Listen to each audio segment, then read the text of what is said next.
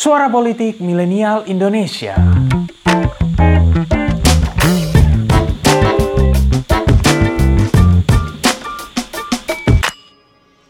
Sugeng Rawo kaca-kaca pinter politik sedoyo.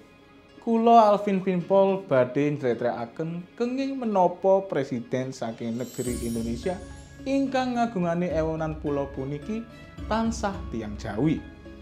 Wiwit saking Bung Karno, Soeharto, Gus Dur, Megawati, SBY ngantos Jokowi sedayanipun inggih punika tiang ingkang rahan Jawi. Nagari ingkang madeg saking 16 ewu pitung atus pitung doso setung wah wah wah stop stop stop. Kok angel sih? Biasanya Surabaya cak cak kok ini malah kromo tansatan sih 100% ini gimana kalau pakai bahasa Indonesia aja Ya ya ya. ya udah oke bahasa Indonesia aja ya Oke, balik lagi ke inti pembahasan ya. Jadi, beberapa waktu lalu ada pernyataan yang cukup unik dari Pak Arief Poyono. Kurang lebih beliau bilang begini. Penerus Jokowi nanti merupakan nama-nama yang bakal ono ing Jongko Jayabaya. Yakni kuwi asma-asma yang mengandung suku kata Noto Negoro. Wah, iki iki jadi ya percuma aja kalau orang yang tidak ada suku kata noto, nego, atau roh di namanya, udah pasti kalah dong kalau maju di pilpres. Untung ayo, namanya Naruto ada tonya. Barangkali setelah jadi Hokage, Naruto bisa tuh maju di pilpres 2024. Guyon. Tapi serius nih guys, kenapa ya apa-apa soal siapa yang bakal jadi presiden Indonesia itu selalu mengacu pada ramalan-ramalan dari Prabu Joyoboyo yang merupakan Raja Kediri pada tahun 1135 sampai 1157. Coba bayangin, udah berapa ratusan tahun yang lalu itu. Meski begitu, ramalan Prabu Joyoboyo ini dinilai masih diyakini hingga saat ini, termasuk soal datangnya Ratu Adil dari Jawa. Apakah ini artinya Presiden Indonesia ke depannya bakal selalu orang Jawa? Mengingat mostly Presiden kita adalah orang-orang berdarah Jawa. Mungkinkah kita di masa mendatang memiliki presiden yang merupakan orang non-Jawa? Hmm, who knows kan?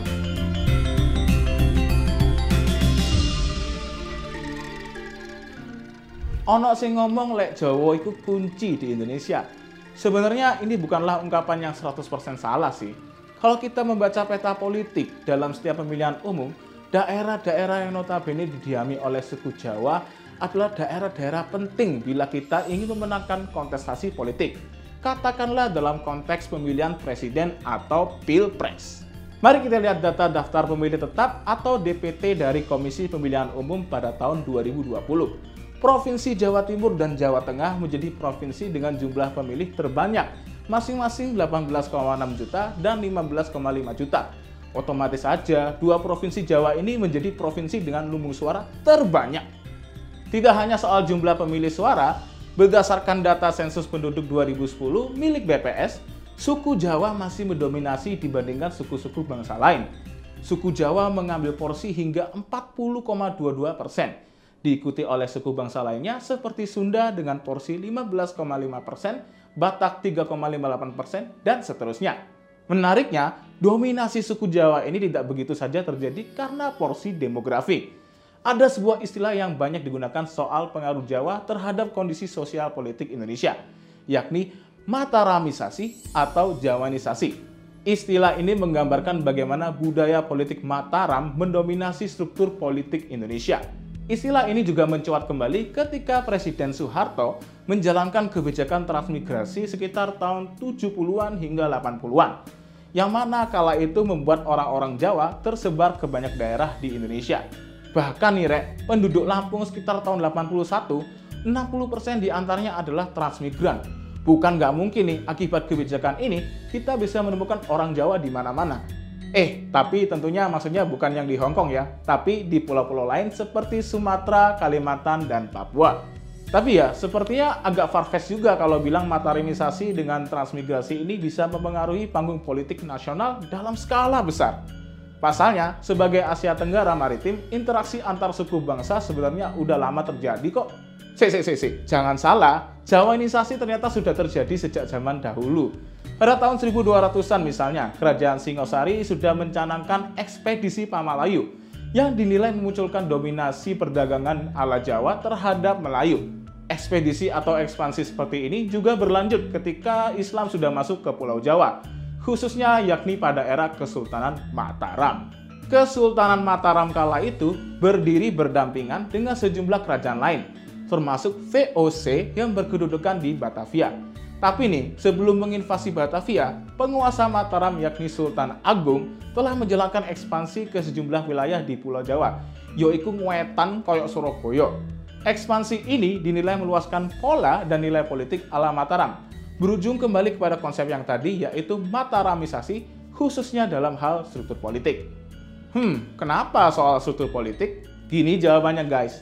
David Leonard Thornton dalam tulisannya yang berjudul Japanization of Indonesian Politics menjelaskan bahwa struktur politik di Indonesia di masa kontemporer memiliki banyak kemiripan dengan struktur politik ala Mataram yang hierarkis sekaligus menganut nilai-nilai seperti etok-etok alias pura-pura. By the way, kenapa ya kok harus gitu value ala Mataram? There is only one reason, yakni harmoni.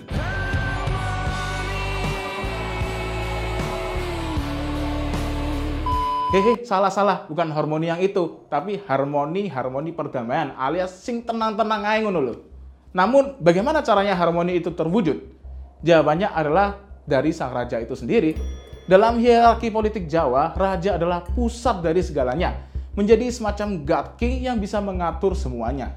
Nah, jika kita mengacu pada konsep kekuatan ala Jawa yang ditulis oleh Benedict Anderson dalam bukunya Language and Power, banyak pemimpin Jawa akan menjalankan pola politik yang mengarah pada konsentrasi atau pemusatan kekuatan. Makanya, semakin banyak sumber kekuatan yang terkumpul, makin kuat juga tuh raja. Hmm, se se se. Terus apa hubungannya dengan pertanyaan awal, yakni mengapa Presiden Indonesia selalu Jawa? Nah, coba kita amati pelan-pelan ya.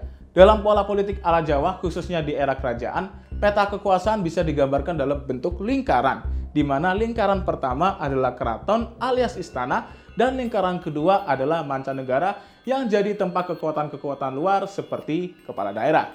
Semakin ke dalam, semakin kuat kekuatan sang raja. Nah, bila raja adalah pusat kekuatan, otomatis aktor-aktor politik lain juga akan membangun relasi yang mengarah pada titik pusat. Inilah mengapa hierarki yang disertai dengan koneksi atau relasi personal menjadi penting dalam struktur politik ala Jawa. Pola politik seperti ini menurut Pak Tonton dan Pak Anderson tadi sangat tampak jelas ketika Soekarno dan Soeharto berkuasa. Katakanlah konsep Nasakom yang dibangun Bung Karno. Ini jadi upaya pemusatan kekuatan kepada diri Soekarno. Selain itu, baik Soekarno dan Soeharto membangun pemerintahan yang didasarkan pada relasi personal, sehingga kekuatan tetap terpusat pada keraton. Soeharto misalnya memiliki tim penasihat yang terdiri dari orang-orang terdekat, seperti Pak Ali Murtopo dan Pak Sujono Humardani. Hmm, teko kene mungkin kita akan lanjut ke pertanyaan terusan. Itu kan zaman Soekarno dan Pak Harto.